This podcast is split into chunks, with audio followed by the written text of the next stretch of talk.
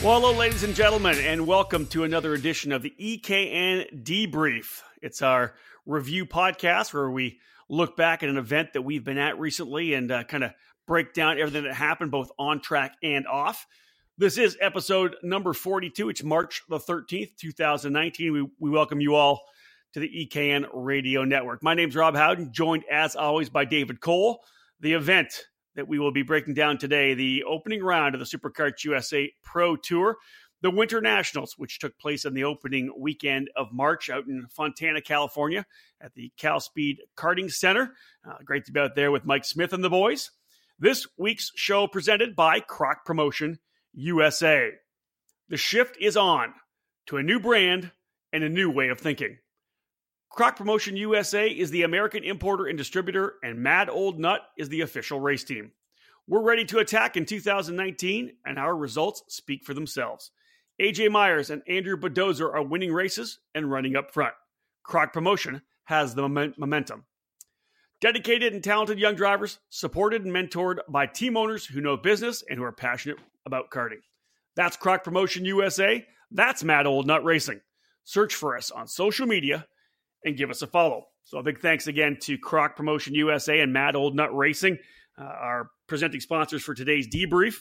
Uh, David Cole, let's just j- jump in as we always do before we uh, you know head to the first commercial break. The overview of the 2019 Winter Nationals uh, at Cal Speed. Great to get back to Cal Speed. You've actually been there already once already this year before we got out there. But the bottom line is 10th season for the national championship program, the SuperKarts USA Pro Tour. I've been doing this for 20 plus years. Nothing's ever lasted 10 years. I think you'll say the same thing. No, no, it's very, very limited to the events and programs that uh, can hit double digits in, in the year column. So uh, yeah, to have that happen is is very promising. Uh, obviously for the hopefully for the future of SuperKarts USA with another ten years, you know, on the horizon. Uh, but again, it's uh, again the first time, as we saw in the in the uh, highlight video that Flying Lap Media produced uh, with SuperKarts USA. It's first ever SKUSA Pro Tour event in Southern California in those ten years. Is that so wild? Is that- it's you know well, I mean, the original home is Indiana. We've been there year after year now with with Summer Nats. So I guess you know, being the actual physical home for SuperKarts USA, it's good to go back there. True enough. Uh, and again, uh, yeah, we looked at at the very first year. You know, one of the things we did, of course, starting this tenth year of the SuperKarts USA Pro Tour, and uh, again, we thank Tom Kutcher and the whole Kutcher family and SuperKarts USA. Dave, we we've been doing the whole thing. You know, it was you and I first uh, first race up in Sonoma. What, uh, what 101 drivers, I think, at the first ever Spring Nationals. That kicked it off in 2010, and and we've been doing EKN live ever since. But uh, you know, you look back, and again, it, it was Sonoma, Shawano, Wisconsin and then the Super Nats. And for those who haven't been in the sport for that long, the Pro Tour used to wrap up at the Super Nationals. How many years was off the top of your head, Dave? Do you remember how many years before we transitioned and added the winter? I guess it was probably the first seven years, right? Yeah, well, with Winter Nats being the third yeah. year that we've that we've had it, so you know, 19, 18, 17. So 2016 was the actual last year that we used Super Nationals as the finale for the Pro Tour. It was a good way of getting started. SKUSA added just two national events, the Spring Nationals and the Summer Nationals. Then we went to, to Vegas to kind of launch this national program. But anybody that was in the championship battle heading to Las Vegas kind of had to split the way they were thinking. Everybody wants to win the Super Nats, but there were guys out there saying, well, you know, I really want to win. But if I finish second and third, I win the Pro Tour Championship. That's worth you know, for the pro classes, three grand at the time, plus the Circle of Champions. All my entries are paid for the next year. I liked it when they pulled it away out of the Winter Nationals, and the pro guys can go to go to the the uh, the Vegas Super Nats and just really not think about it. Right? They just drop the hammer and go at it. Well, yeah, think about it. It would be like having the Indy 500 be the IndyCar finale. Yeah. And say uh, James Hinchcliffe going for the championship doesn't qualify. So you know we've had that to those type of scenarios. Obviously, SKUSA has the the top three confirmed into the the Super Sunday main event, but still, you know it it kind of like that that type of mentality, or or the Daytona 500 instead of being the first race, being the last race, where you know anything can happen. Sure enough, and you and again you want to let guys go at it. Let just head at it. Now let's as we're doing the overview here, we'll talk weather, we'll talk numbers as we always do at the start of a debrief. Uh, and again, big thank you to everyone who has downloaded the EKN Radio Network app to your mobile device. We really appreciate that. That's awesome. And I know we're getting more and more downloads. Our numbers here, listener numbers for the EKN Radio Network are, are fantastic. They're growing every month. So David and I are both uh, very thankful that everybody's uh, kind of bought into this and, and, are enjoying our, our EKN Radio Network. Uh, weather, David, you know, it's one of those deals we all joked, you know, pulling the line from Die Hard, hey, come to the coast – We'll have a few laughs. It'll be beautiful. Anytime you go to Southern California, you're expecting, you know, sun. That's that's why you go to Southern California, sunny, you know, sunny California. But man, this winter's been pretty tough. They've had cold temperatures essentially all year. Uh, we got some sun, but uh, no, we definitely got some cold and rain. It was good on, on Friday in the dry, but come come Saturday, actually Friday night, right? Come Friday night through the evening, it rained and it was wet. It was and Cal Speed gets wet with uh, with standing water. It was pretty wild on Saturday. You know, the week before with the Los Angeles Karting Championship uh, having great weather, yeah, we just kind of drew the the bat the short straw on that. Yeah, uh, with the weather.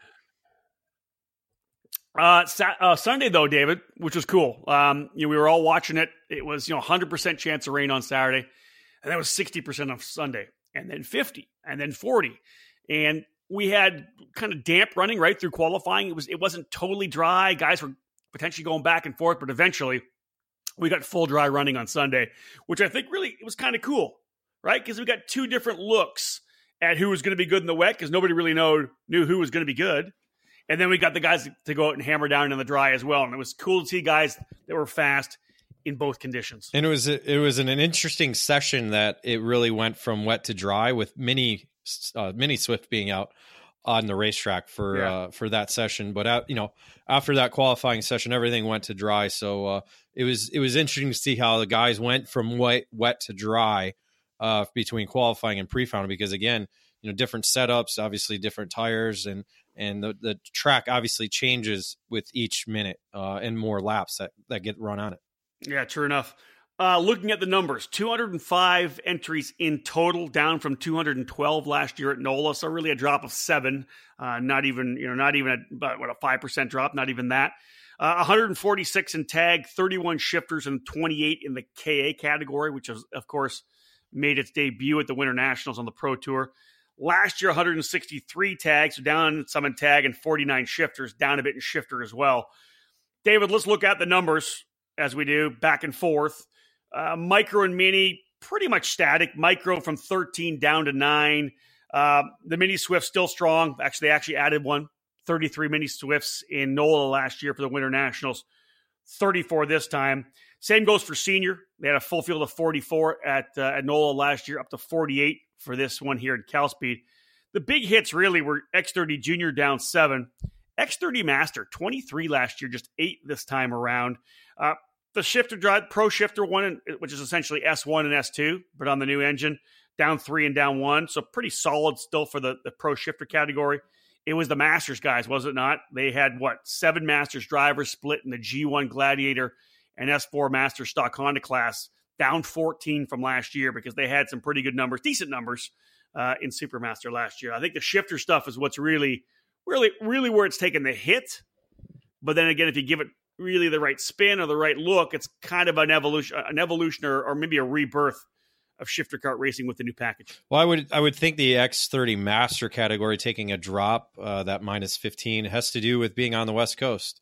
Uh, there were mm-hmm. a lot. There's a lot of uh, East Coast Masters guys that were at NOLA and made up that 23 cart field. So, uh, you know, the Masters racing in California is kind of mixed. I mean, there's a lot of them there.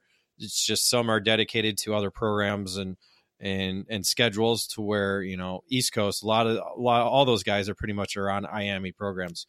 Uh, yeah, Dave, look at look at the names, right? No Mark, no Laurent Mardan, former national number two, John Robichaux, Scott Roberts, um, you know Renato David, a lot of those guys that you probably would have that we saw last year at, at NOLA who didn't make the trek to California. Yeah, and defending champion. Uh, uh, Leonardo Nienkater, uh, not even there. Yeah. So uh, uh, yeah. you saw that, and then and then obviously graduation. You have uh, a lot of micros moving up into mini, um, and a lot of juniors moving up into senior. So that's probably why those two categories have negatives as well too. Agreed. Agreed. And, and we'll get into it later.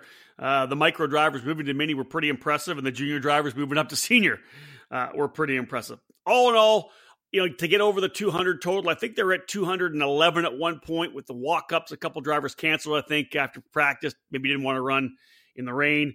Nonetheless, not not a bad turnout to kick off the 10th year of the SuperKarts USA Pro Tour. Again, the third running of the Winter Nationals. All right, folks, we got a big show for you here. David Cole and I are going to come back after this break. We're going to hit up a little bit of the paddock pass. We've been at the track quite a bit over the last, what, two months before we rolled in here. So there's not a lot of stuff to talk about right now, but we'll hit on just a couple of things when we get back after this break. Joining the Rolison Performance Group is the obvious choice to take your racing to the next level.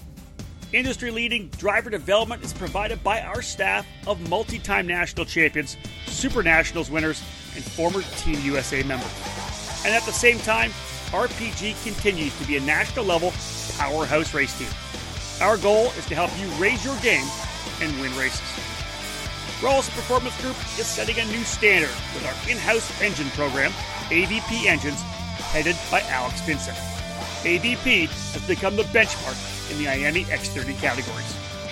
We have the largest trackside OTK inventory, providing parts to racers and teams at all the major events in North America. RPG can also offer multilingual support, as we have French and Portuguese speaking staff. If you want to fight for championships or want to improve your skills and your chances to win, the answer is to call RPG at 503 260 4514 the Rolison Performance Group. We race to win.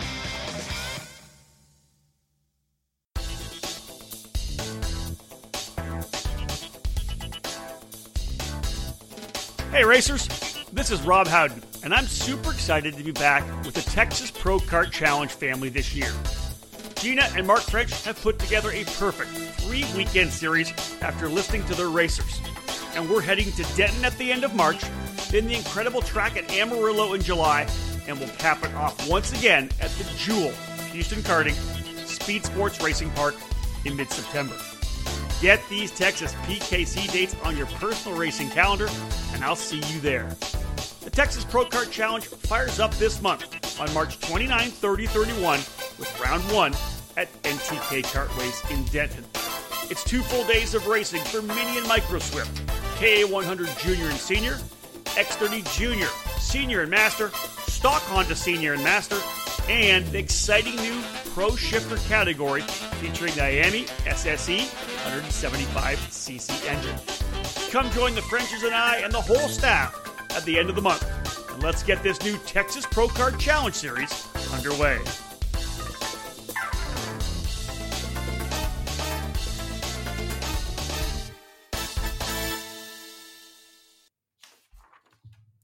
Folks, welcome back to episode number 42 of the EKN debrief here on the EKN radio networks, March 13th, 2009. Rob Howden and David Cole breaking down the opening round of the 2019 SuperKarts USA Pro Tour, the Winter Nationals held at Cal Speed Karting. Uh, we'll move into the Paddock Pass presented today by The Road to Indy, presented by Cooper Tires. If the dream is IndyCar, set your target on The Road to Indy, presented by Cooper Tires. This unparalleled ladder system is designed to take drivers through three rungs of competition, beginning with USF 2000 and progressing through Indy Pro 2000 into Indy Lights. Along the way, each series champion receives a scholarship to race at the next level. If you want to race IndyCar, there is only one choice: the Road to Indy, presented by Cooper Tires. All right, David, let's talk. Uh, let's talk track layout. Let's talk. let's talk track limits, which a lot of people did, and then we'll talk about kind of the the, uh, the preview of the weekend with the LAKC having a big turnout the week before. Yeah, the uh, the new Grande layout uh, was pro- obviously the really focus of the actual circuit itself. Um, you know, the the the uh, Cal Speed uh, personnel has made the changes during the uh, the small winter break that they, they do have out in California yeah, uh, to to to adjust some of the corners uh, with the new uh, sealer that they put down uh, for the 2019 season. Uh, obviously, the the front straightaway, uh, which would be uh, turn. Let me see which way, which direction do we go that weekend? We went, we went, we so, went clockwise, and so coming long, yeah. Long Beach is fifteen. So yeah, turn so one. turn one was was a more was a uh, a, a, a, bigger angle, so it was more of a breaking zone. Yeah, Almost pretty 90, much right? ninety degree Yeah. corner. Yeah. Um, you know, obviously you're not going a complete ninety because you're setting up for the next left, but uh, it is a breaking zone, and that's that's one thing I think that um, the Cal Speed people really wanted to do was provide more breaking zone, which in turn provides more passing opportunities. Uh, you get that at the top of the hill as well too in turn number three, which in that direction is a right hander. Again, a more radius turn. Uh, so you have to slow down more, so it's more breaking and obviously more passing opportunities with the the going from uh, right to left to set up for the corner. So I think those I think those two Yeah, areas we- were the biggest changes. Yeah, we had. You're right. We had passes into turn one. We had passes into turn two because it was kind of a double apex, and if you didn't set up cor- correctly, guys were able to get you.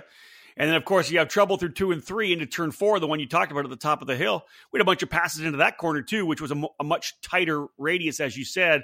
Man, I just those first four corners, you know, changed everything about that racetrack, and man, it just made it so much fun to watch. There was passing. You have to think how many we had. A, we actually had guys going down into the little six, seven. uh, What do they call it? Uh, I can't think of the name right now. I think they call it. Um, ah, I can't think of it. Um, Mhm. Six and seven, and then into the hairpin turn eight. Then guys on the inside of turn nine silk. Guys under the inside going into the Contino carousel. We had guys going into the you know the uh, the horseshoe on the inside, the double apex left hander. Like I mean, you could and then into, into Long Beach. There's probably seven or eight places to pass at that racetrack. plenty of opportunities and and really either way you go on that racetrack the way now it's kind of laid out there's plenty of opportunities to pass which you want that in a in a track like this especially with as many entries as we have um, i think people kind of like the layout a little bit more than phoenix because phoenix is that type of uh, facility that it's it's more of a, a practice track and and there's not too many passing opportunities there so uh, this definitely provides a lot of that, and it's and it's a little bit smaller than it's smaller than NOLA, so you're not going to get as many passing opportunities as you would there. But again, it, I think it had the right balance. Agreed. Now, uh, so it's a parking lot. Again, the track, Cal Speed Karting, is uh, based on the outside or located on the outside of Turn Four at Auto Club Speedway, where they, of course, run the NASCAR program. Um, interesting because it's uh, uh, fully paved. There's no grass. There's no you know runoff like that, David. The minute the rain came down, the sealer becomes super slippery, and it's the you know the more coarse pavement off the sealer where the grip can be found. And it was, you know, we obviously saw guys try to stay on the inside still, but in a lot of the places, guys were running way wide and getting, you know, overshooting the apex like crazy, like coming through turn number two to get way out onto the pavement, turn and shoot it back, you know, kind of kind of into the corner and shoot it back towards turn number four. It was track limits. We talked about them when we were at Homestead. We definitely had to talk about them again when we were uh, at Cal Speed. Yeah, there's not as much curbing um, on the outside of the corners as you do see at Homestead. So, uh, in a sense, yes, this is a open parking lot. Where Homestead, they have massive curbs that they were going over. I mean, we saw that in in the video from round two, uh, with with what was the last corner, normally first corner, guys just basically using it as a jump, which in my opinion is just ridiculous. And sh- I mean, you shouldn't go on that side of the of the curbing. But anyway, LIKC's or not LIKC, but Cal Speed is a completely different circuit to where there aren't there are very little outside uh, um, only only walls, and and that's what basically what they used were were uh, movable uh, plastic barriers as walls. Yeah. So in, in the end, when the, when we're racing in the dry, it's fantastic. I like the track. I love the track in the dry. I got a chance to do some laps in the other direction with Josh Huff on one of his uh, 206 carts the, from JH Motorsports. Got a good feel for the track, just just the grip level itself. But in the rain, it really did make things interesting because guys were r- really creative. Let's put it that way in terms of where they were trying to get around. And you know, we saw. I think we posted a a video on our Instagram. I'm not sure if we put on the Instagram or, or the story of Kyle Wick running the outside, kind of running the cushion, coming through turn number five, which is the top of the hill, rolling back down into six, seven, and then of course the hairpin eight. And it really wasn't the fast way around. It looked good. He stayed in the throttle, but most guys were able to go around the inside, kind of climb the curb a little bit there and stay to the inside. The, the track limits, of course, opened up. Uh, Joe Janowski, the director of competition, allowing it in certain places laying some. And actually, David, we'll talk about this kind of set the stage. He kind of laid out some some cones, right? You, yeah, you can go out, but only this far. So they had cones kind of letting you go a little ways out, but not too far out of the track. No, it, it was uh, it was very similar to what we saw uh, the month before at the Challenge in the Americas, uh, especially in the same parts of the racetrack. Um, you know what would what was two and three for SKUSA, uh, I think was was a big focus and one that we could all see, obviously from from front grid. Um, the one I noticed when I was out on the racetrack for the main events on Saturday was was uh, the Cantino Carousel.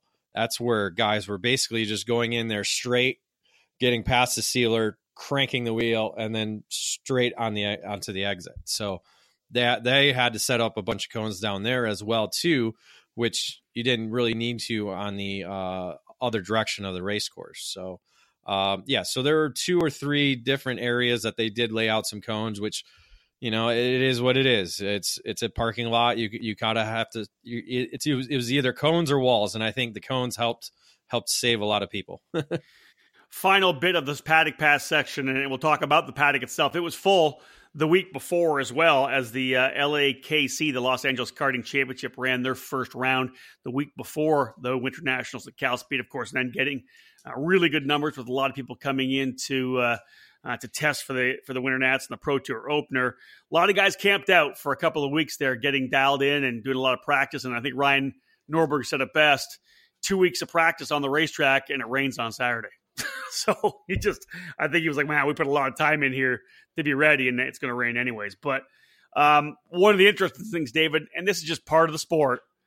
Guys would come in, you know, they came in for the LAKC race. Well, LAKC's got their big sponsors and the teams that support the program. They're up front. Well, a lot of the teams of the Pro Tour who weren't part of that, are, so many of them, essentially everybody had to go in, set up, put their tents up, and then take them all back down on Sunday night or Monday to move to their, their different pit spot. There's a lot of work that got done on the Sunday night, Monday, and Tuesday to get ready for the following week. Yeah, it's just a, a small little inconvenience. Uh. I mean, it's. I mean, you're not going anywhere. As we saw, many people on Monday and Tuesday had nothing to do. You know, looking for things to do in Rancho Cucamonga, which you know. so yeah. you know, it's it's a it's a small little thing. Yeah, I understand. You know, they they want their spots, but again, you're you're going into somebody's home you know, it's not like you're going to take the front the, the the the main seat on the couch. You know, yep, find somewhere enough. else to sit, and then when when when things start moving around, then you then you can maybe sit where you want to go. But it, it's uh yeah, you got to respect you know LAKC for making sure that they take care of their people uh, as they should. Speaking of people trying to find things to do in Rancho Cucamonga, David, we ended up ended up at Big Al's Sports Bar that one night. And I think a little known fact about David Cole is that you're a hell of a bowler. I didn't realize you could you could whale the ball like that. Yeah, but I I, I was uh, shown up uh, in two games by uh, Mister uh, Chuck Gafar.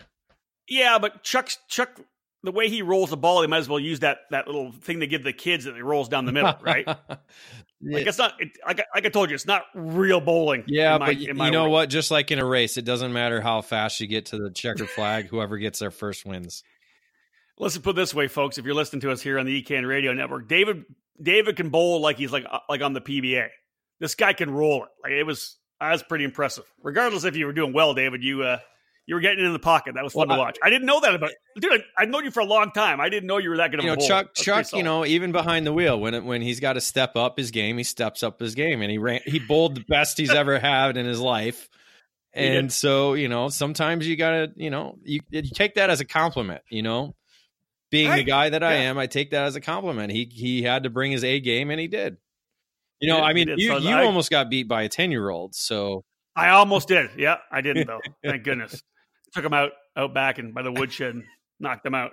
Make sure he couldn't bowl the bowl the final frame. All right, folks, that's it for the paddock pass. When we get back after this break, we're gonna. It's time to start talking about the racing that happened on the racetrack because there was a lot of good stuff. Some interesting names worked their way to the front. There were guys that we haven't seen for a while come back. Lots to talk about. The race report up next. From coast to coast, IAME has become the two cycle engine of choice for American karting. Starting with the air cooled 60cc Swift engine for micro and mini drivers, and moving through the incredible X30 power plant for junior, senior, and masters, IAME is providing much needed stability for the sport. In 2018, the new KA100 Rejet engine took the karting community by storm, and it will be a core class on the SKUSA Winter Series and Pro Tour, as well as the United States Pro Kart Series, Route 66 Sprint Series, and the WKA Manufacturers Cup programs. Watch for more regions, series, and events to get on board with the new IAME formula. This year, IAME USA is debuting the new SSE 175cc shifter engine, will be the foundation of SuperKart's USA gearbox competition for the future. The engine has been custom designed with a balanced equation of performance and reliability. We have two distribution centers in the U.S. to serve you well IAME East in Mooresville, North Carolina, and IAME West in Temecula, California. The momentum is continuing to build. It's time to make an investment in stabilizing your engine program. For more information, head to the website for your region, IAMEUSAEast.com or IAMEUSAWest.com. IAME, the heart of karting.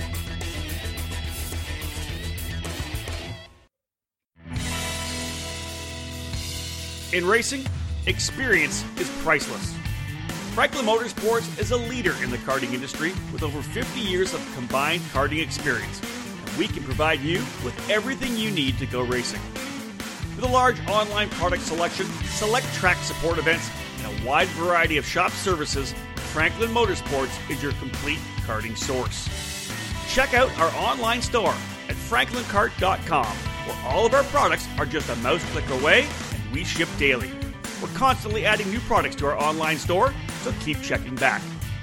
We specialize in IAME engines, tilt seats, and of course, our championship winning Merlin chassis. In our online store, you'll find molecule cleaning products, minus 273 racing gloves, MyChron gauges and components, and both MG and Bridgestone tires. If you're ready to take your racing to the next level, come and join us at Team FMS. We've been supplying racers with start to finish support at race events for many years, providing a helping hand on a weekday test outing or at a club event to full arrive and drive packages at the highest level of karting competition. For 2019, we'll be attending the SuperKart USA Winter Series, WK Manufacturers Cup, United States Pro Kart Series, and the Route 66 Kart Racing Series. And we'd love to have you under our tent at Merlin Nation. For all things karting, visit franklinkart.com. Attention carters of the Midwest. SuperKarts USA is back. SKUSA is returning to its roots with the launch of the new Great Lakes Pro Kart Challenge. It's four events at three great venues Indiana, Illinois, and Wisconsin. New Castle Motorsports Park, Concept Haulers Motor Speedway, and Road America. This is your chance to run all the SKUSA categories at X30, KA100, Mini, and Micro Swift. And of course, it's SKUSA where SKUSA was born, so the shifter carts will be front and center. The Great Lakes Pro Kart Challenge will be your place to race stock Honda and the awesome new IAME SSE 175cc shifter. Finally, Midwest racers can compete in a SKUSA Regional Series, and if it's your goal, prepare for the National Pro Tour. Follow SuperKarts USA's newest regional program on Facebook at SKUSA Great Lakes PKC and on Instagram at SKUSA Great Lakes.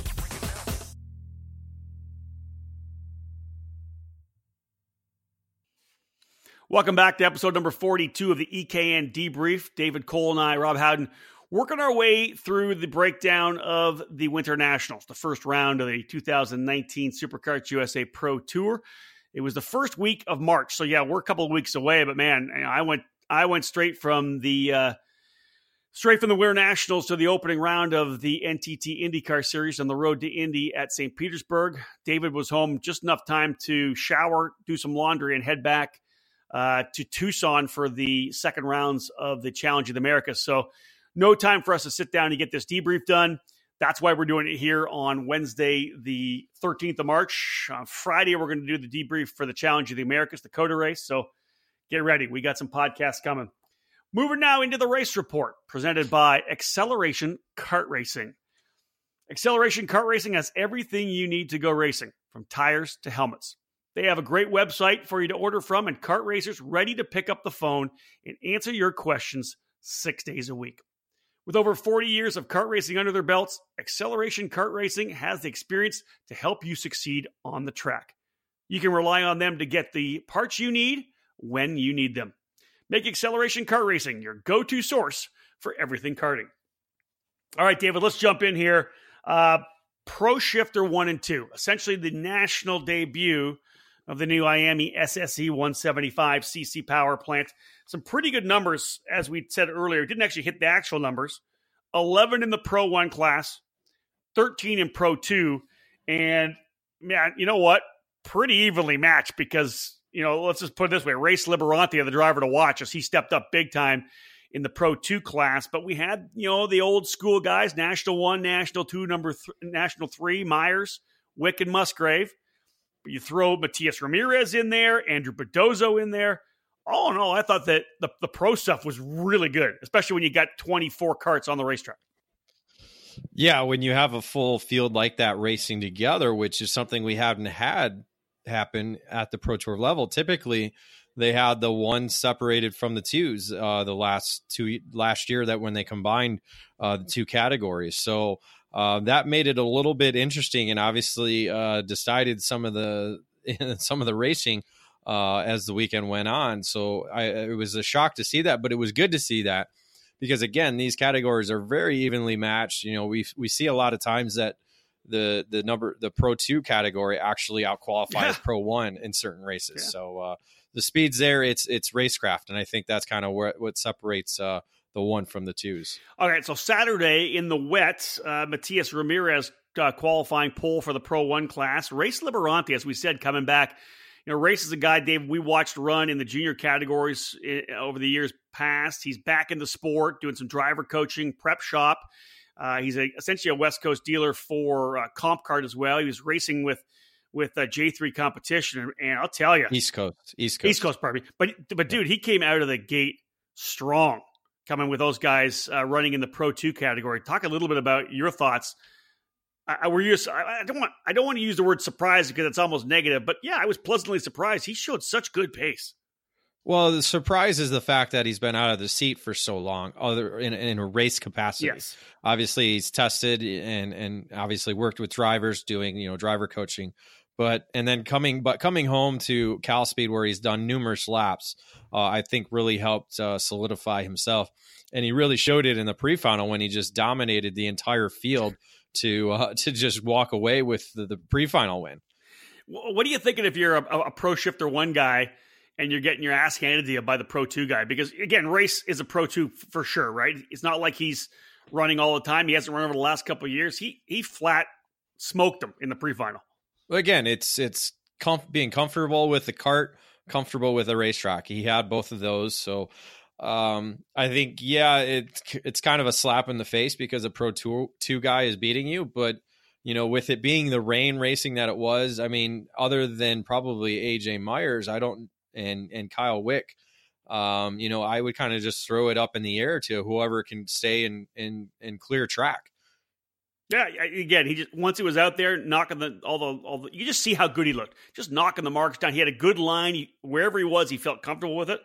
I was really impressed. Now let's move fat. Let's fast forward to the main event, David, because uh, in the Pro Shifter One class, what I thought was very interesting is over the start of the year with the Mad Old Nut Racing guys and Croc Promotion USA, it's been AJ Myers, right? AJ's been the guy. He went on a streak, won three of the four Winter Series races. I did. He, I think he he won the first two ROK uh, Florida Winter Tour races as well. Um, so he's been the kind of lead guy on the team.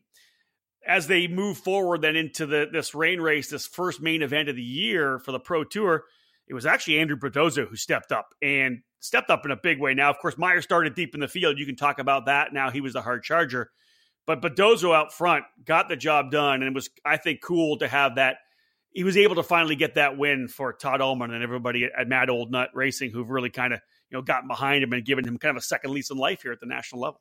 Oh, for sure, because uh, you know, a year you look at him a year ago, he's a wrench. He's he's going around driver coaching and and wrenching and and you know, really racing wasn't on the horizon, and then he gets hooked up with Old Nut Racing, and all of a sudden he's behind the wheel again. And I think he's he's found a new home, and it obviously showed. And he the guy definitely has the wet wet weather skills because to be able to to navigate uh, the conditions that everybody had Saturday and to just walk away from the field uh, as he did. He obviously got out to a good jump uh, from the main from the start. Um, as you know, uh, Liberante had a had a bit of an issue getting off the line. Yeah. Uh, so that that dropped him back probably five or six spots, and so it was a it was a big mad scramble through the first opening corners, and and Bedozo was just able to to to um, capitalize on it and just walked away for for his first big main victory. Yeah, it was a huge national win for Andrew. Uh, AJ Myers, his teammate, uh, works his way from 15th all the way up into second for a solid Croc promotion, USA 1 2. Rory van der Steur ends up rounding out the top three to start off the new season. In the uh, Pro 2 class, as David said, uh, not a great start for Liberante, but he does turn the overall fast lap of the race, gets himself back into position. He wins in Pro 2. Max Hewitt for CRG Nordam ends up in second. And Calvin Ming, who's ran the last number of years uh, in the Road to Indy in USF 2000, uh, has elected to kind of take a, a, year off from from his car racing stuff. He's going to do maybe a couple of races here and there in a radical, but concentrating on his schooling. But it says, hey, you know what? I'll go back karting a bit. And uh, Calvin looking really good. He's running with the uh, the guys at MRC on an Aluminos. Ends up uh, finishing in the third spot. But David, let's cap off the, the, the shifter set side here on Saturday with uh, Bedozo coming to the line to get the checker flag.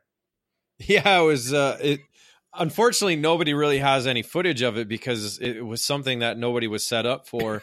uh, Andrew had decided and was gauging it for the last laps of the race to do a complete 360 as he crossed the line and ended up, uh, you know, pulling off a perfect 10, uh, getting getting the cart ripped whipped around in a 360 and and crossing the line uh, in the in the correct direction uh, as he took the checker flag. So again, you know, no no no video of it because again, you're got you're set on uh, getting the guy celebrating and yeah, and yeah. the we we needed really really wide angle or a, or some type of 360 camera on him. Well, first first thing pretty risky. Number one, what if something happened, right? well, if you knew Andrew, you know that's right? that's that's kind of how he is. He's very risky. Uh, he's willing to take chances and and I think he knew he, he had the car control, obviously being as far out front as he was. Well, number two, it's coming out of Long Beach, which is the right hand hairpin that leads kind of down into the you know off there, coming up to, to the line. And there was I don't want to say a lot of standing water at that point, but the track was still very wet in that particular area, right? That's where the water kind of kind of uh, accumulates. Oh, the there track. there was so, no dry line. Yeah, he had no, no worries exactly. about that. Yeah, so he just spun it around nicely. I I thought I thought he may be going around, but yeah, he did a full 360 to, to come back to the line. A little little exclamation point to cap things off. All right, David. Fast forward now to Sunday. Dry racing, dry tires, drying tractor, and qualifying. Alex Keys ends up qualifying P1 in the Pro Shifter category. Justin Taylor actually looked really good in Pro Shifter too. But let's move then into the pre-final where the track was a lot was pretty much fully dry, and we saw we saw Kyle Wick step to the forefront. Yeah, again, one of those sessions where it's your first dry session since Friday, so it's who can who can find the right setup and and time things right. And Wick was able to do that uh, in the pre-final with uh, uh, Liberante again, quickest in, in Pro Two. Uh, ended up finishing fourth overall uh, in the pre-final to to lead the Pro Two guys. Yeah, so all in all, a couple of the guys still up front. We expected to be up front. Wick was still pretty strong on on in the wet on Saturday. Main event time though, uh, a couple things to, to pick up on. First and foremost, a big win for AJ Myers. He comes back, and again, Matt Oldnut Racing and Croc Promotion go back to back with wins. But Dozo in second, they flip flop back and forth. Kyle Wick ends up with the fast lap in third.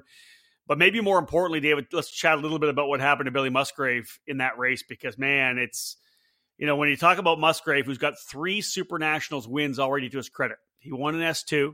He's back to back an S1 Pro Shifter as a, as a Super Nats champion. The thing that he wants, that trophy he wants to put on the on the mantle, is the Pro Tour Championship. And what a tough way to get things underway.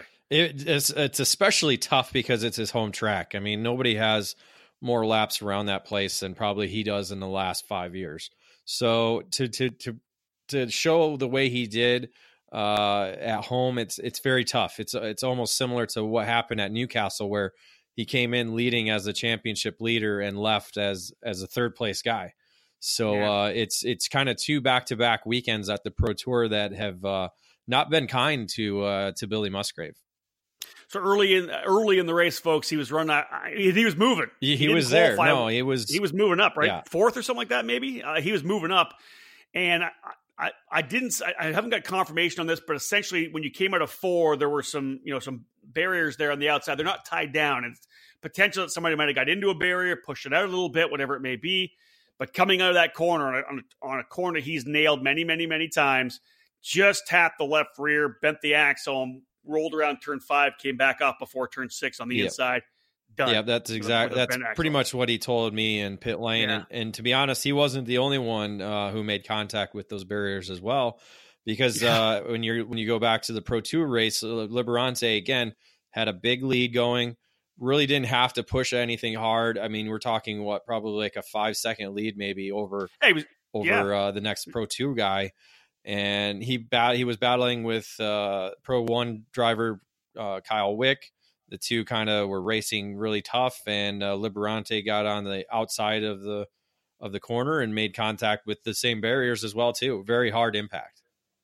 Yeah, coming through turn number four, Kyle Wick, Wick of course, trying to reel in the uh, the Pro One leader. So he made a you know a strong move to the inside, coming in turn four, got up on the curbing a little bit. The cart shot a bit to the left, just enough to touch Liberante, who didn't probably give him enough room, knowing that he had the lead already. And of course, he went out, just touched the the the, uh, the left rear, similar to Musgrave, but instead of instead of actually just bending the axle, it actually just drug him right into the into the barriers, and he was done. So that kind of throws things wide open. It's going to be a, a drop for Liberante. It's going to be a drop for Musgrave. You never want to take that drop too early.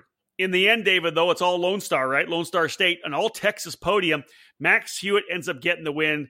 Um, Alavia in second and Hosey in third. So uh, the Texans were pretty happy. It was an all Whataburger uh, uh, podium for Pro 2. All three different chassis as well, too. It was CRG, yeah. uh, Exprit, and the Aluminos. Yeah, yeah, exactly. CRG Nordam, Crosslink, and uh, Hosey running with the guys from MRC. So, uh, yeah, pretty impressive run, all, all told. Any other notes you want to drop in on this one here, David, uh, to wrap up Pro Shifter 1 and 2? No, I think that about covers it. Again, you know, Musgrave, you know, P5 on Saturday, so he still has that there, you know, he's, but, but uh, yeah, as you said, it's very hard to overcome that drop race uh, so early. Yeah, when I when I saw Billy, I just said, dude, you got four races to win right? He really needs just to go win the next four races to win this championship. Yeah, and it, there's there's it's you can't you can't say it can't be done because it's been no. Done. Well, hell yeah, you can get out there and get a good feel for the track up in, up in Utah, and uh, and then go to Newcastle and get the job done, like you said. Moving on to X30 Senior, David, good numbers in X30 Senior, 48 in total, and a lot of talented drivers. Man, you know, we get the you get Oliver Hodgson coming in, the 2017 Miami International Final winner. You know, Joshua Carr back for the program as well with Crosslink competition. Christian Brooks is in the fight. Ryan Norberg. It's just, dude, there was just some good guys rolling. And let's let's let's get started with the rain race on Saturday. Well, Carr ended up actually coming out on top, which we saw last week at the LAKC race where he won in the dry. Well, Carr had obviously showed his rain skills, uh, qualifying P1 and, and qualifying, but it was actually Brooks who really shined uh, throughout the wet weather on Saturday as as he came out as the pre-final winner and just flat out dominated the the main event uh, for his for another victory on the pro tour level uh, for Brooks. David, do you go back to, to Christian's couple years there in the Red Bull Global Rallycross with the car control? Because really, you know, Global Rallycross, the, that whole program, all about car control, and and Christian just he just looked like he had things absolutely handled. Did he not? I don't think it didn't hurt him. no, I no, mean, uh, wasn't hindered. Yeah, it's all about throttle, really. Uh, you yeah. know, as we see, and you know that from from racing in in dirt, you got to have that throttle control and and and be able to to to manage the power getting down and going, you know, getting straight as quick as you can. So. Uh, yeah, definitely. Uh, the rallycross stuff has really should help Brooks out opening race of the Pro Tour, obviously very important. Everybody wants to get out of the gate with a good result. Uh, Austin Garrison, uh, you know, proven to the guys at CRG Nordam that he was uh, worth getting in the program. He gets fast lap of the race as well. And Joshua Carr, who qualified P1, ends up P3 for crosslink competition. So three solid drivers uh, getting things underway. Move to Sunday. dry racing, wet or dry, doesn't matter. Joshua Carr on top again in qualifying. Um, he's going to be really tough. I think that you know he won the Super Nats a couple years ago, um, you know, two years ago, right? Yeah, but it you know, didn't win it on yep. the racetrack. 17. It was Travis Anuto that actually won, but the penalty puts Carr to P one. But this guy's got skills, and uh, you know what? All let's just put it this way: first and foremost, he dominates the day. He wins the qualifies pole, wins the pre-final, and is just absolutely perfect in the main event. You know, David, when we're calling that race, he's knocking up the lap times he was knocking off for the entire the entire run within two tenths of a second. Yeah, he had very consistent lap times. You know, very familiar with the circuit. Obviously, as we talked about winning last the weekend yeah. before, and you know, I mean, the the talent level that we had racing at the Pro Tour in this category was phenomenal, and and he was just you know the highlight of that day, uh, being one of them. And again, starts out as the championship leader right now, uh, leaving uh, the Winter Nationals. The only thing, the only thing I feel bad about a little bit with Carr was he was so far out front and, and was just getting the job done that we were kind of looking back into the field, right? Who we are going to talk to because you know Brooks had trouble in qualifying, qualifies deep, I think thirty second or something like that.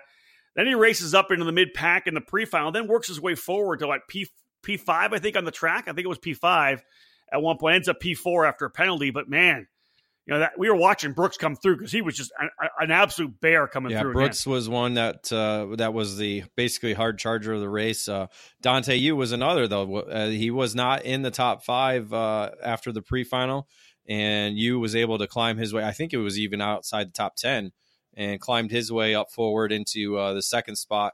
And then uh, Oliver Hodgson uh, was able to, to, to wrap up the podium in third. But uh, that penalty you spoke of was uh, Mr. Ryan Norberg, our three time champion. Um, again, something we didn't see and something we haven't heard back yet from the officials, but uh, a penalty for passing under the yellow, which took his second place position away and dropped him down to ninth in the final tally. Yeah, tough one for him. I do agree with Dante Yu. That was a lot of fun to watch. You know, Christian coming with the speed he has from from mid pack was like 15th or 16th. I think he started a little easier to pass some of the earlier guys, but when you get obviously when you get closer to the front, the guys get harder. And Dante was past the tough guys, and man, the the uh, the precision that he was using, the aggressive passes, he would get to somebody.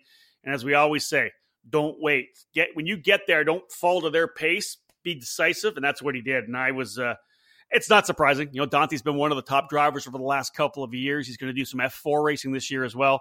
But I thought that was a really impressive run. Yeah, Dante, he'll, be, you, he'll be, he'll be racing against Carr.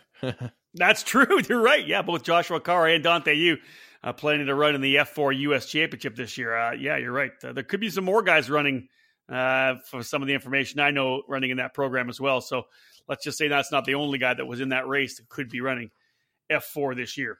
Uh, David, let's move to the G1 Gladiator class and the S4 Master Stock Honda. We can probably wrap it up pretty quickly.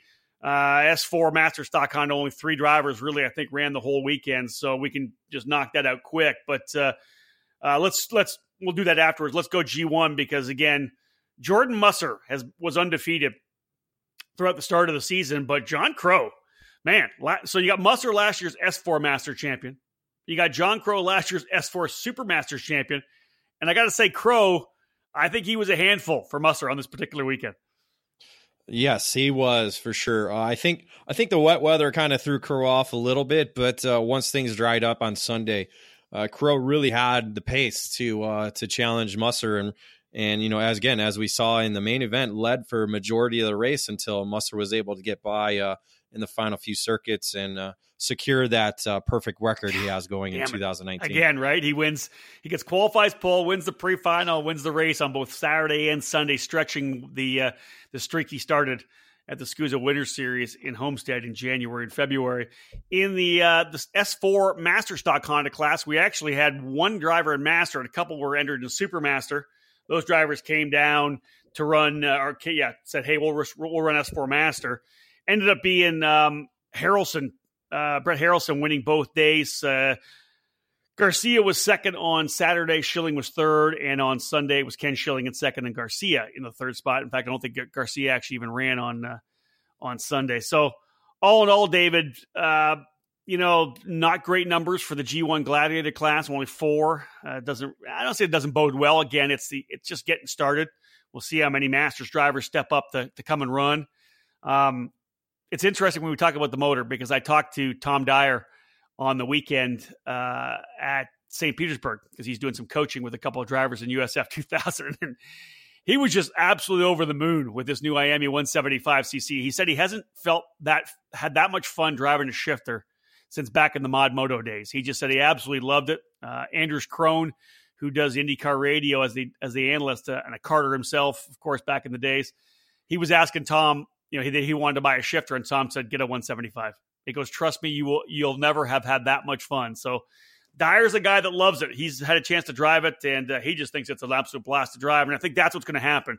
People are going to realize that that that's where it's going to be for a, a, number of people. They want that absolute exhilaration, and it's just going to take time. What, whether or not we see many people jump into the G1 program, the bottom line is the engine really is has a high fun factor. Yeah, there. I, am trying to remember who else compared it to that, but yeah, you're correct. Uh, that's typically how that uh, that motor package handles. It's it's it's a it's a souped up mod motor if you yeah. want to compare it to that. So uh, yeah, it, it'll be interesting to see how it how it pans out. Uh, again, and in, you know, it might not be what what some of these uh, master drivers want in, in, in the in the long term of things. So uh, we'll see how we'll see how everything shakes out once we get up to to uh, Utah in May. Yeah, as we said before, guys, 24 drivers in Pro 1 and Pro 2. That's a pretty solid field there, and that's we're talking about the first nationals. So, as more guys jump on board with the uh, with the 175, we're going to see potentially 30 carts or 40 carts near the end of the end of the year, and expect a full field. Uh, of course, when we get to the Super Nationals in November, what happens to stock Honda now on the National Series with just three drivers showing up? I, I would have to say that SKUSA would potentially say, "Hey, if we don't get 10 guys, we're not going to run it." um, it, that this particular weekend could have spelled the end for stock Honda on the national level. David, moving into X30 Master and Supermaster. For me, I'm always jacked when somebody wins their first national. You know, I think I love that. I, I love when a guy wins that first big race. On Saturday in the rain, uh, Jess Peterson gets the uh, gets the the qualifying top time. DJ Ortiz sec, uh, first quick in uh, in Supermaster. But it was Vache Tatikian who kind of showed up and, and stepped up in the pre-final, and for him to be able to score the win in the main event over some pretty strong drivers. We're talking regional and national champions, world level drivers. Uh, Tatikian was over the moon with that win on Saturday. Yeah, he was um, he was among the many on Saturday that were able to uh, to notch their first SKUSA Pro Tour victory. Uh, but again, I think he was one of the most happiest drivers uh, in the paddock Saturday. Uh, uh, after that victory because again, it's he's been one of those guys that has been here since the beginning. So uh, another long uh, long term racer that's been part of the program, and to be able to finally get that uh, at home track is is probably is a is a good plus for him. And, and again, as you said, to do it over Derek Wang, a two time Pro Tour champion. And uh, Jess Peterson, who probably will likely be one of those Pro Tour champions in the future. Yeah, throw Matt Johnson in there as well. Exactly. Yeah, John. right? Yep. so, anyways, uh, in the uh, in the Supermaster category on uh, on Saturday, Steve Weiner. Talk about Steve Weiner being able to handle the wet. Now, granted, it's perfect for his upper body weight. You know, he's a, he's a taller guy, but man, even in the even in the dry on on Sunday, he started running good. Yeah, he, but Weiner was he was strong on on Saturday. He, he, won the pre-final on Saturday and and led the main event on Sunday as well too. Uh, but ended up uh, uh, spinning, I believe, out of the out of the race or off, at least off the podium. But even on Sunday, uh, led uh, probably what the first four or five laps uh, in the dry as well too. So uh, you know he keeps he the more he keeps in the seat, uh, you know, because he's been in, in, in a couple three or four races already this year. So I think the more he stays in the seats, you're just going to keep seeing him get quicker and quicker top three drivers in the wet on uh, Saturday: Martin, Persing, and Ortiz in the uh, the X30 Supermasters class. Dave, let's jump into Sunday again. The you know the the the drying qualifying run, then dry for the rest of the day. Derek Wang coming back at it. It's interesting because coming in, you had talked about the fact that he suffered a bit of a rib injury uh, when you were there for the Challenge of the Americas race. He still, I think, was battling it, and you would expect that he would have been better in the wet on Saturday but he actually started pretty impressively in the dry. Yeah, I mean, he's got uh, again, he had the laps from Challenging America's weekend, obviously in the in the opposite direction, but still understood the uh, the, the the what needed to be done in the dry, and and him and uh, and I think it was working with Stepanova Nikhil that weekend. Yep. Uh, but yep. Uh, they were able to work to work out uh, to where he was quick in both wet and the dry. So uh, again, the, the the rib injury was thankfully uh, not as severe as what it was a month ago. So he had that three week uh, standby to let it uh, come back to to somewhat normal. But uh, you know, again, he didn't win. Uh, he wasn't the prov- yeah, yeah he was not the provisional yeah. winner.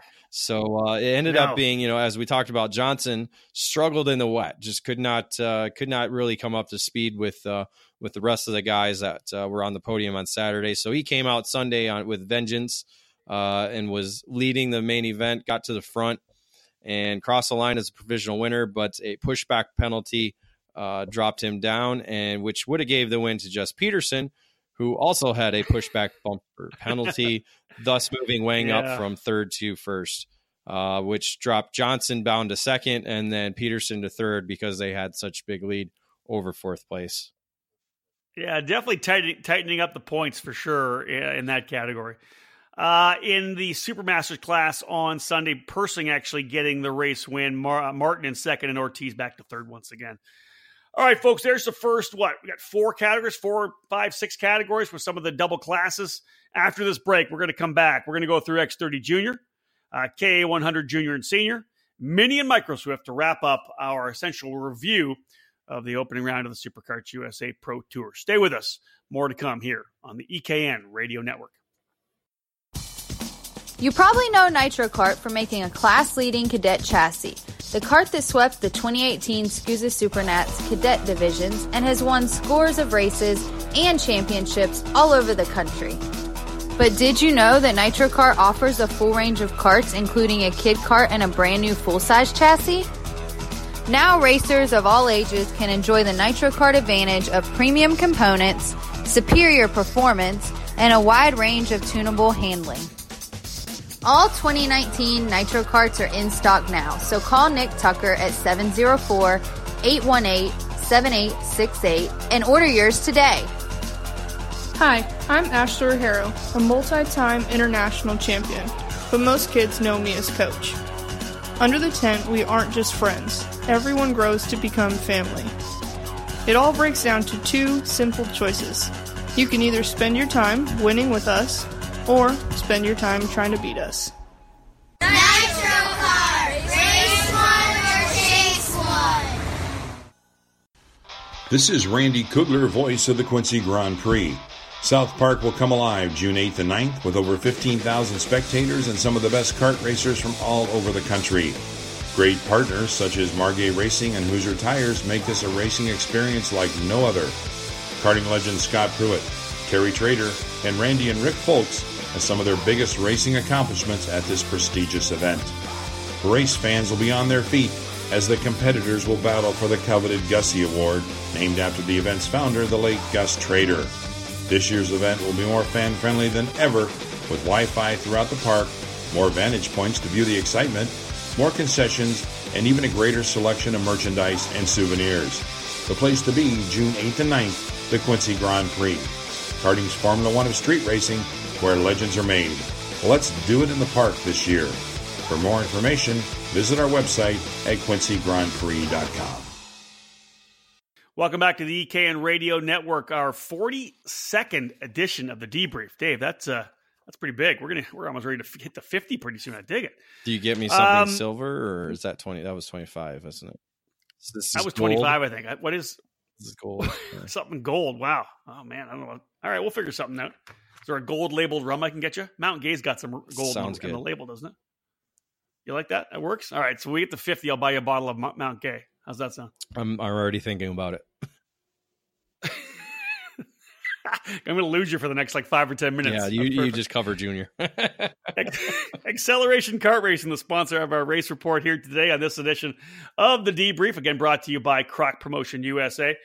X30 Junior. Um, you know, David, every year we watch the young guys come up from the uh, from the uh, from the mini Swift class into junior and see who's going to kind of step up. But the other thing we watch is depending on which which tracks we go to, we'll find in some drivers who are who are um, you know locals. They get a chance to you know that local knowledge. And we saw some of that this particular weekend as well.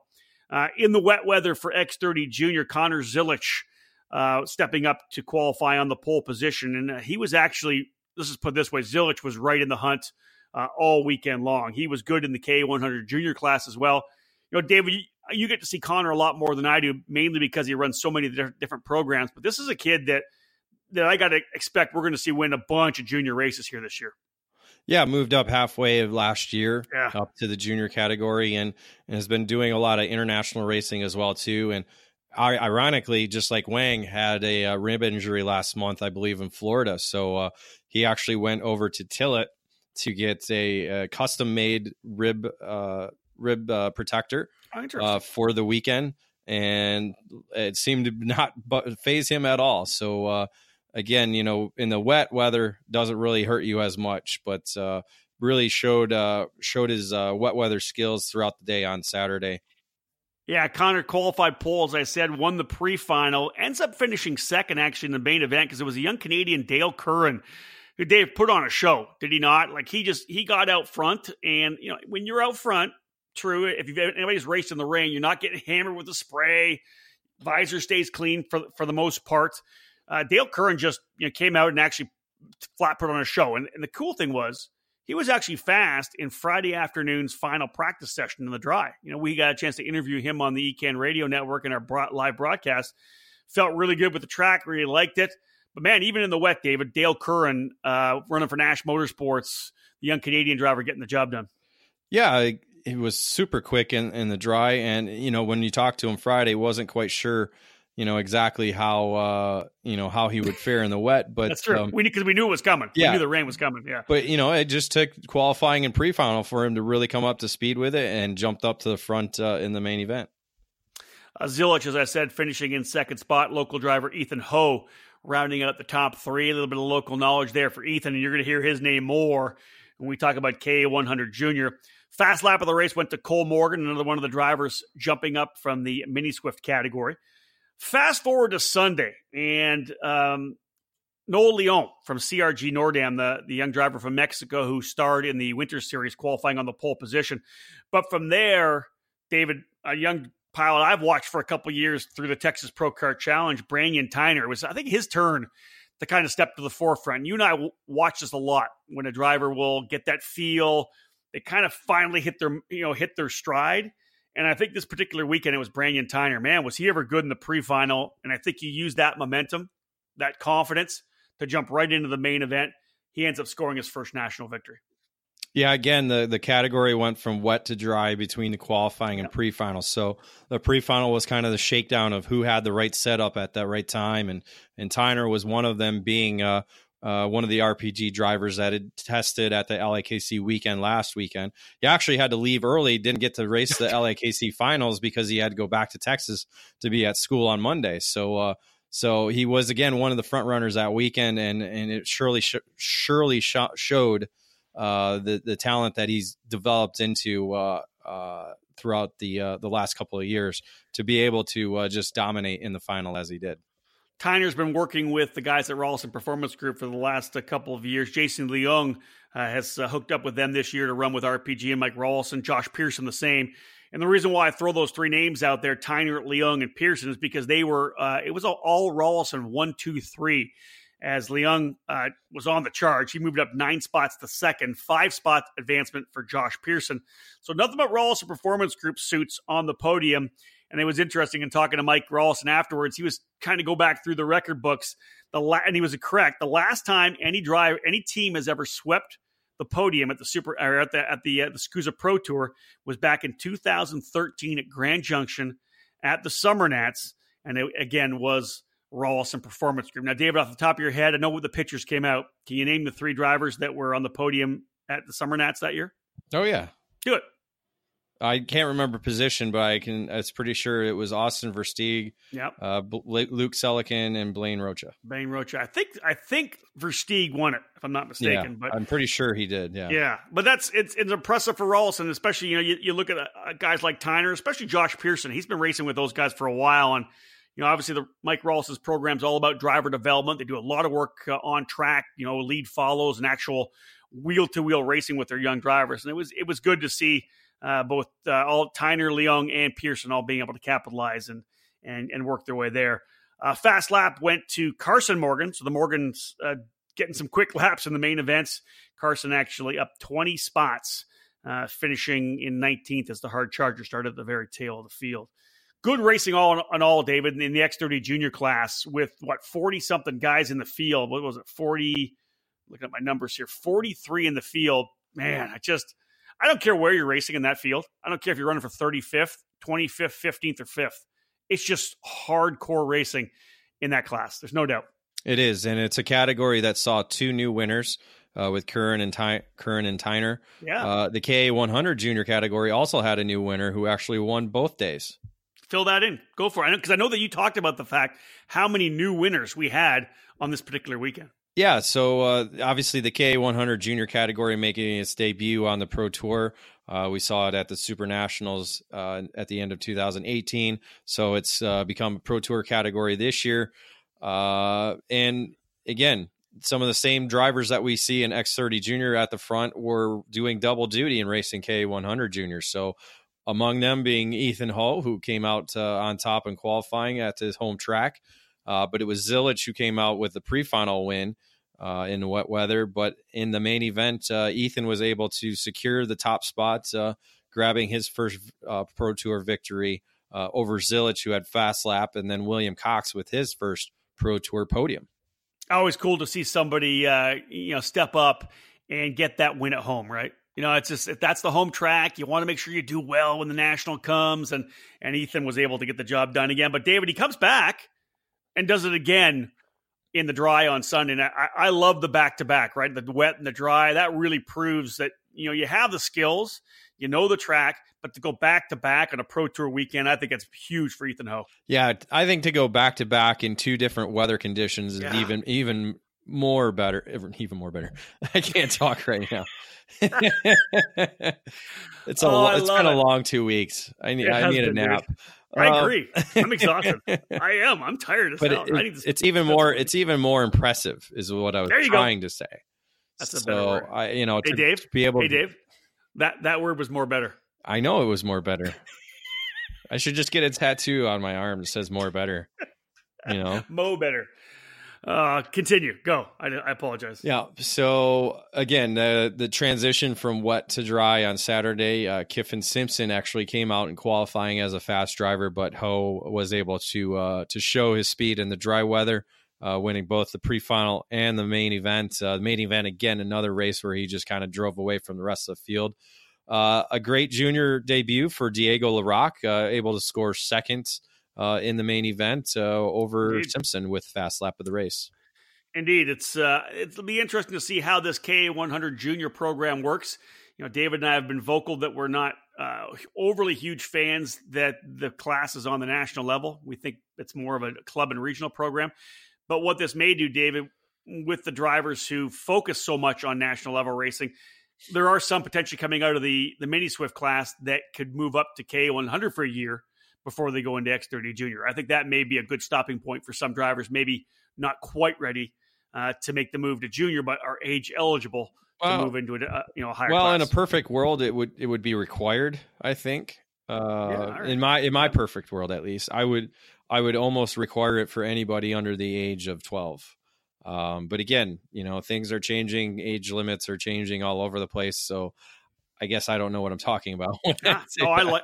You know what? I really like that idea. If you're if you think you're you want to move your kid into the junior categories because he's either too big or you just ready to move him, yeah, why not say, listen, if you're under the age of twelve, you got to go to K one hundred junior first.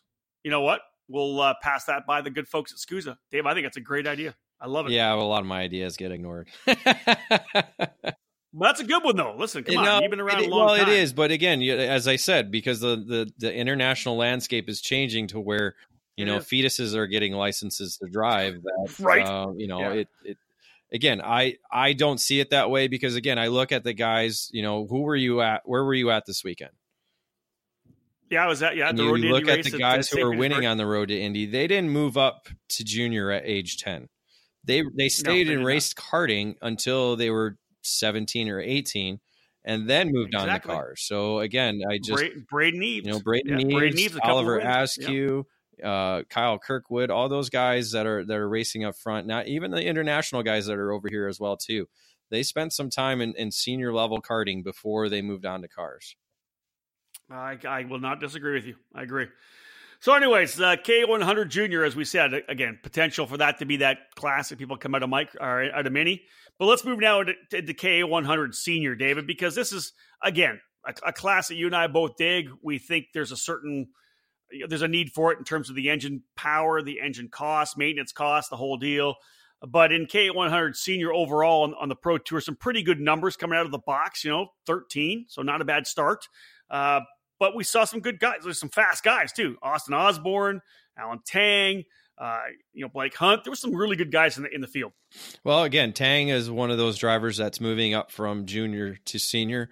So uh, this category provides that. Austin Osborne is a is a, an elder karter, if you want to say that. You know, he's been uh, at the senior level now for Yeah. a couple of years. So it, it kind of is that that Pro Two level type category where you you you kind of have a mixture of guys who have been in the sport a long time and guys who are just moving up into senior ranks. So True enough. True enough. uh, but looking at the results, uh, WKA champion Blake Hunt uh, came out on top in qualifying, but uh, in the pre-final it ended up uh, being Nick Persing. Uh, Persing was uh, really pacing the field throughout the main event, but uh, Alan Tang had just a little bit more than uh, than what Persing could could do uh, in the wet weather. And Tang uh, charged his way up five positions, running fast laps of the race to be able to score again his first Pro Tour victory. Yeah, he reeled him in there and, and was able to make the pass for the win. Pearson did hold on for second, and of course Austin Osborne capping off the initial podium. We move over then, of course, to uh, the K100 senior class on Sunday, David, with that again that that tough session at the start, right? With the uh, uh, with the dry and the wet. Um, but Nick Ramirez getting the, the qualifying on the pole position, but Persing came back up again in the pre-final though, and, and again, the guys that were up front were the guys that were up front throughout the majority of the weekend. Yeah, both both days we saw three different drivers uh, finish the the session at top. So so qualifying was Ramirez uh, on dry tires because uh, it it happened to be the session where dry tires were going to be better than wets. It was right in the middle Yeah, there. Yep. So uh, kind of like that mini Swift session as well. Uh, but yeah, as you said, Nick Persing came up uh, on the dry weather and and won the pre-final, paced the field again. And then in the final, it, instead of Tang, it was Osborne this time who who was able to charge up, coming up from sixth place uh, with fast laps of the race to swoop by and, and score his first Pro Tour victory. You know, and David, when he came across the line, he was pumped. You know what I mean? It, it was that was a big win for Austin. He was excited. He wanted to get that victory, and man, the hands were in the air. He was uh, he was jacked up to win that one. anytime you win like that, it's you know it's it's one of those wins that he's been trying for for a long time. You know, long time uh, X thirty senior driver. You know, was never Yep. able to get it there, but uh, you know that's that's kind of what this category is. It provides guys a chance to to race for wins. Uh, Nick Persing finishing in second. Chris Martin rounding out the podium in uh, K100 Senior. Now, David, in your notes, you've got uh, more uh, entries expected for Spring Nationals. Have you been talking to some people? Are we going to see some more guys out there? Well, I think there, what we talked about uh, in our Facebook Live video, I believe it was Sunday night. Uh, somebody asked, you know, do you expect to see some local entries uh, at, at Utah? And one of them is probably going to be from Colorado, actually, with that forward direction motorsports team uh, with Greg Welch. I talked to him actually this weekend to even confirm it. And he's like, yeah, we probably got six, seven guys coming up uh, from Colorado to come race the pro tour. He said he would have they would have been there at the winter nationals, but the schedule just didn't fit and and just drivers weren't able to commit uh, in time to to make it happen. So uh, uh, look, so I I look to see this field probably be even bigger than uh, than it was at Cal Speed. Well, that's that's positive, and we you know we talk about it, David. That numbers breed numbers. You know, you had 13 there. Throw another six or seven in, you're at the 20. If there's guys we don't know about, maybe some guys on the East Coast decide to come out to the Utah Motorsports campus, maybe 20, maybe 30 in KA100 Senior at the Spring Nats first weekend of May. All right, David, two more categories still to go, and two of the ones we uh, we get pretty excited about. Mini Swift was man, it was the level of competition there in the drivers who have been in the program for a couple years, like Kai Sorensen, who's now in his third year. Then you throw in the pace shown by these drivers from micro have moved up. You know, the champion Max Garcia, Caleb Gaffera, Danny Dezelski, uh, Parker DeLong. You got some of these guys that are jumping up from the uh, from the mini class or other micro into mini. And man, they, what, what a race it was this particular particular weekend. I I was loving every time the mini guys rolled out. It was good racing. It was really good racing, but also strategic uh, as well up front because a lot of these guys that that did get up front were able to to get away with either one or two drivers. Because again we, yeah. we see that over and over. The more guys that are involved at the front the the less opportunities you have to win. So it's very strategic especially Sorensen being one of them. Uh, you know he was able to to manage the wet weather well on Saturday qualifying on pole going out and winning the pre-final but uh, in the final, he was joined up front with uh, Sebastian Ng and Parker DeLong from the uh, both of them from the Nitro Kart camp. So those three guys actually settled settled the race uh, in for the main event. It's interesting to see these kids in, in mini who finally realize it, right? Instead, instead of getting out front and racing with with each other, when they've been around long enough and they get the understanding of the strategy, it's like a group of five, right? And they keep racing until they drop the fifth guy and they keep pushing until they drop the fourth guy. Right? They try to get it down to two, to one on one. End up being one on three, or one, two, and three, as you said, with the two, the two nitro drivers, Sebastian Ng and Parker DeLong. NG ends up getting the win, makes a good move to get by Sorensen for that for that victory. And and I think for NG, again, like Sorensen, right, his turn to kind of potentially shine throughout the 2019 season. Well, actually, it was Sorensen who crossed the line first Oh, right. But it was a blocking penalty that uh, took Acro- the victory away. Yeah, coming across the line, right? I, I don't know exactly what when and where the penalty was, but uh, it didn't look to be the the start. It could have been the the finish uh, of the race. I'm not sure. I think it but, was. Yeah. So, was. and and and to be honest, both races were decided by a blocking penalty.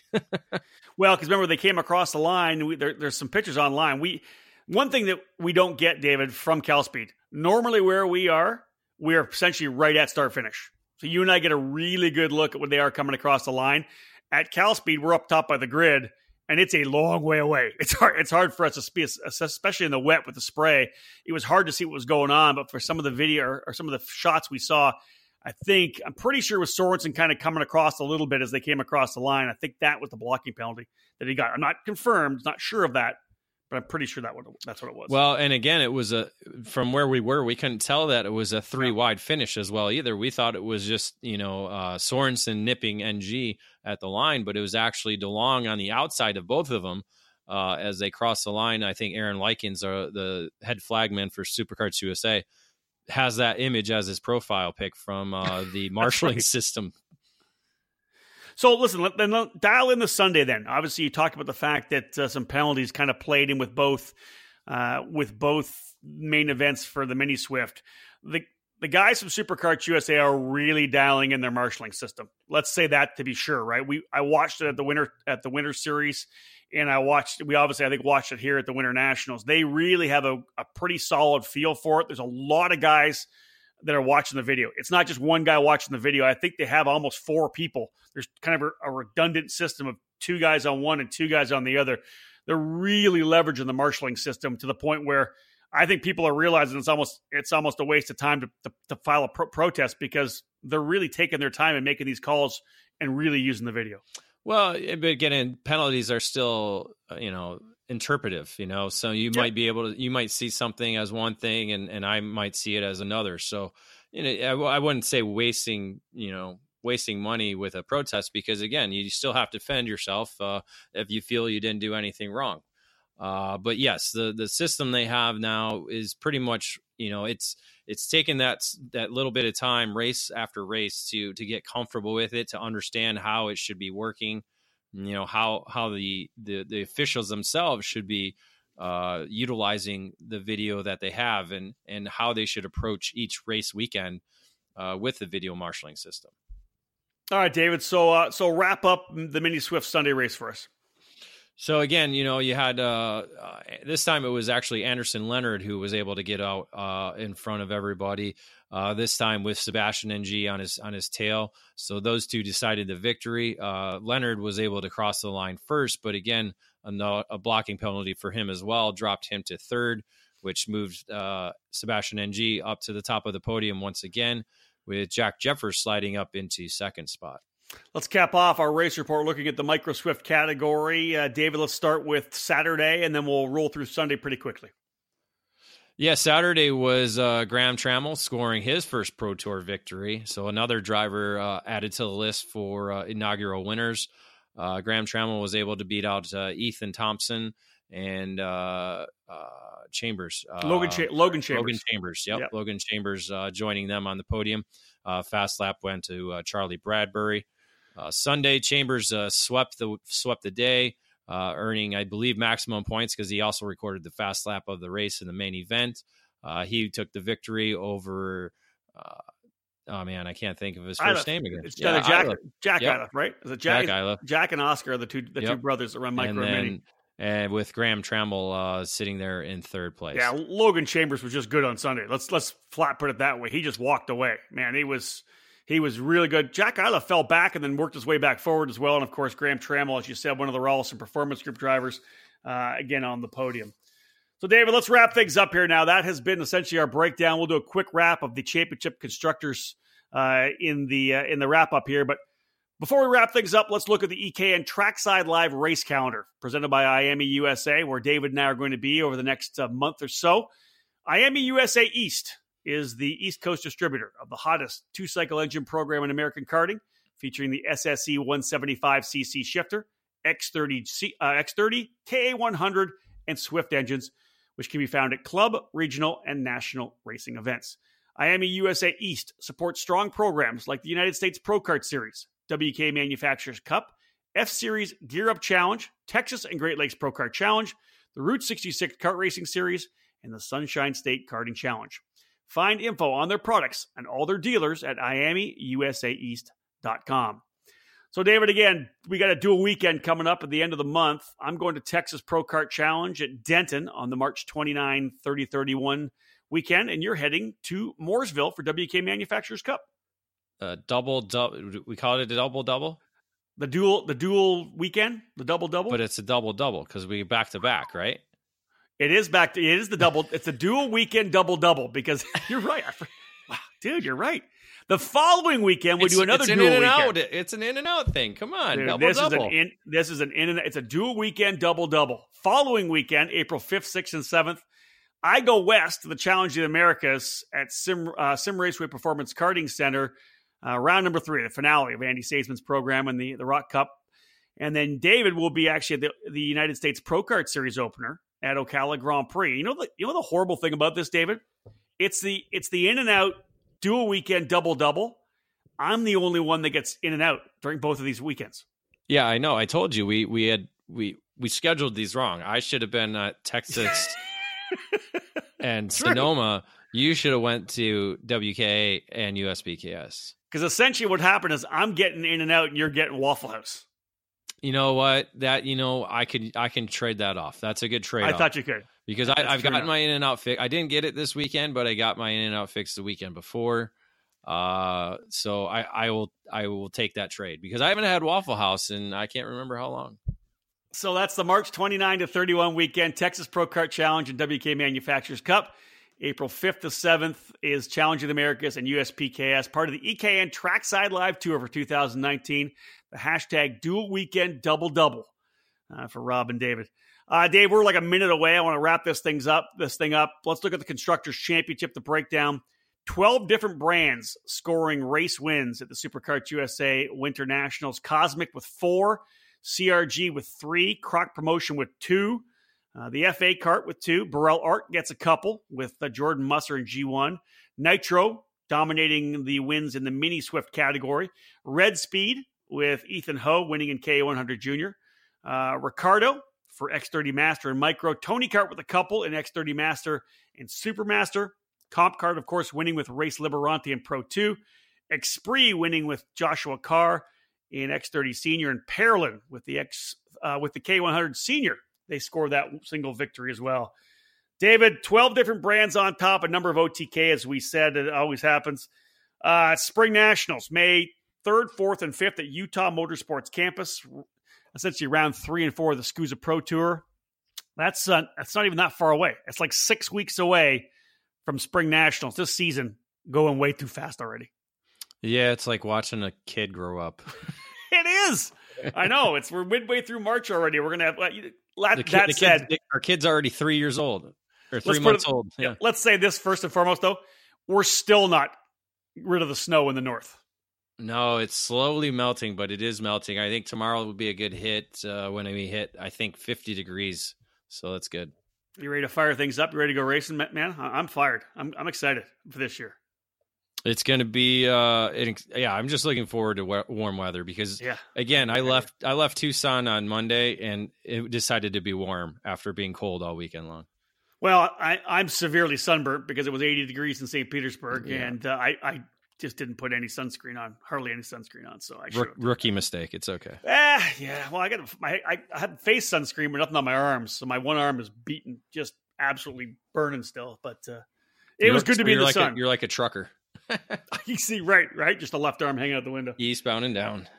All right, folks, that wraps it up. Uh, another podcast, in fact, number 42 in the run of EKN debriefs Dave and I have done over the last number of years. Uh, we're glad that you tuned into the EKN radio network. If you have not yet done so, let's say you're listening to this either on a podcast or you're listening to it uh, on ekartingnews.com slash radio, download the mobile app. The EKN radio network app uh, available on iTunes and Google Play. Great way. It's the first way to stream all of our content before we turn it into podcast form. Folks, thanks for tuning in. We appreciate it. Big thank you to SuperKarts USA for again help uh, having us as the EKN live program for the the SuperKarts USA Pro Tour 10th edition of the program here this year. It was a good time being out at Cal Speed and again. David Cole and I looking forward to heading back to Utah for the uh, what I guess it'll be the 10th Spring Nationals uh, on the first weekend of May. Thanks for tuning in. On behalf of David Cole, my name's Rob Howden. Bye for now.